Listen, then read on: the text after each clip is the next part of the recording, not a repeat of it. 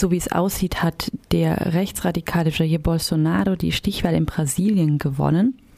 Das war bereits zu befürchten gewesen. Er hat in den, ähm, in den, Umfragen zwischen den beiden Wahlgängen weiterhin vorne gelegen, auch wenn der andere Kandidat Haddad von der Arbeiterpartei weiter aufholen konnte.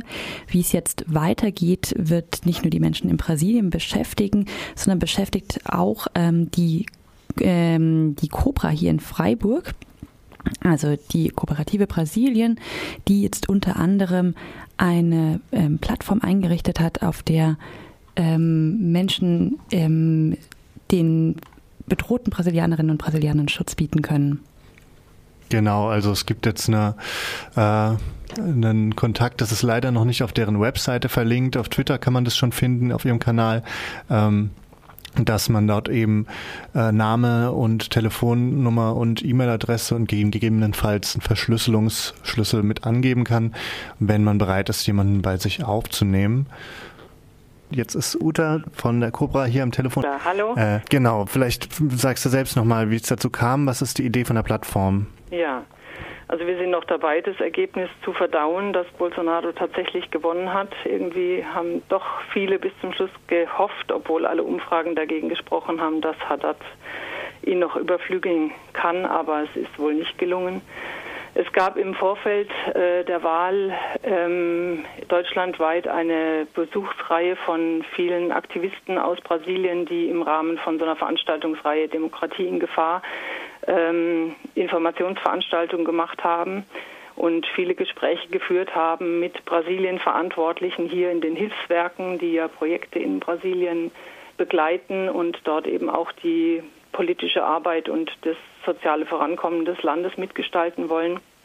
Und da war die Rückmeldung von allen Seiten, dass also Angst und Panik um sich greifen in Brasilien unter den Aktivistinnen, denn Bolsonaro hat ja schon im Vorfeld der Wahl angekündigt, äh, Hetze zu machen auf alle politisch Andersdenkenden. Also äh, es geht gegen Schwule, Lesben, gegen Frauen, gegen Anhänger afro-brasilianischer Religionen und gegen die Linken allgemein. Also im Wahlkampf war spürbar ein großer Hass auf die PD wurde, also auf die Arbeiterpartei wurde über die Medien propagiert. Die großen Medien haben sämtliche Gegenveranstaltungen negiert.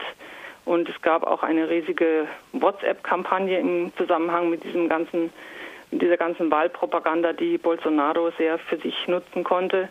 Ähm, und es gab eben jetzt im Wahlkampf bereits erste Tote, wo also ähm, Übergriffe und Attacken von Bolsonaro-Anhängern, die sich jetzt autorisiert sehen, sozusagen im Windschatten eines Mannes, der für mehr Waffenbesitz plädiert, der sagt irgendwie, ich werde mit harter Hand durchgreifen, ich gehe überall mit Gewalt und mit Waffen rein und löse so die Probleme.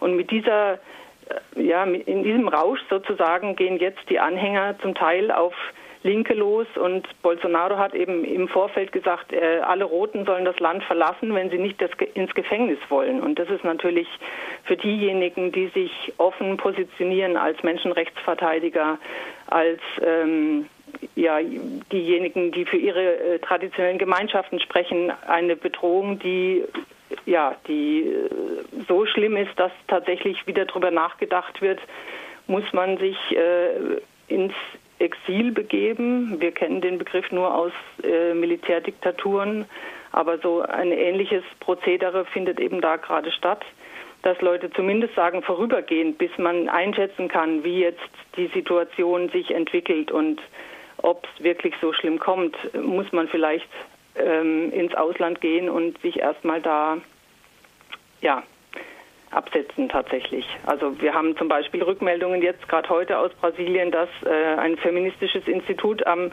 Tag der Wahl Sicherheitskräfte engagiert hat, weil sie damit gerechnet haben, dass ihr Büro zerstört wird. Also es sind wirklich Übergriffe, die nicht nur verbal, die sind auch schon schlimm. Also das, was da so in den öffentlichen Diskursen rausgehauen wird, da verschlägt einem ja einfach die Sprache. Ja wie da agiert wird, aber es geht eben hin bis zu äh, körperlichen Übergriffen und ich habe jetzt gerade noch mal auf einer Seite nachgeguckt. Es gab eben einen getöteten Jungen in Serra, der ein, an einem an einer Demo gegen Faschismus teilgenommen hat und sich als Verteidiger der Demokratie gesehen hat, der dort umgebracht wurde.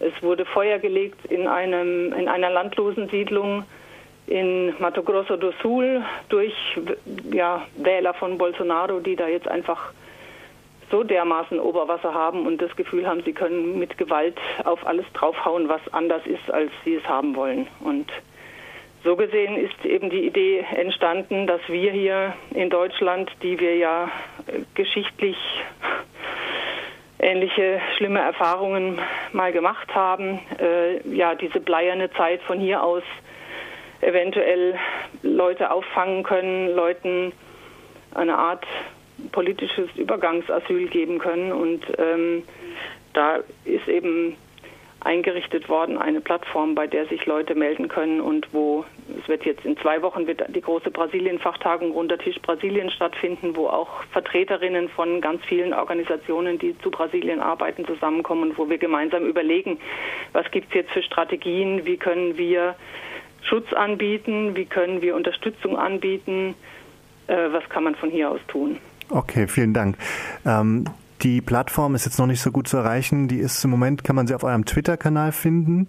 Ähm, kommt die noch auf die Webseite? Ich denke, die kommt noch auf die Website. Wir sind da dran, aber wie gesagt, es ist alles noch neu und am Entstehen ja. und wir sind noch am Verdauen, aber das okay. wird passieren in den nächsten Tagen. Ja. Und wenn euch noch jemand Daten zukommen lassen möchte und das jetzt darüber nicht kann oder will, ähm, kann man da euch eine E-Mail schreiben auch? Und das ist sicher auch möglich, ja. Okay. Genau. Also äh, man erreicht euch auch auf kooperation-brasilien.org. Mhm. Danke Uta für das Interview ähm, und gutes Durchhalten und viel Erfolg. Ja, danke und Gruß ins Studio. Danke. Ciao. Ciao.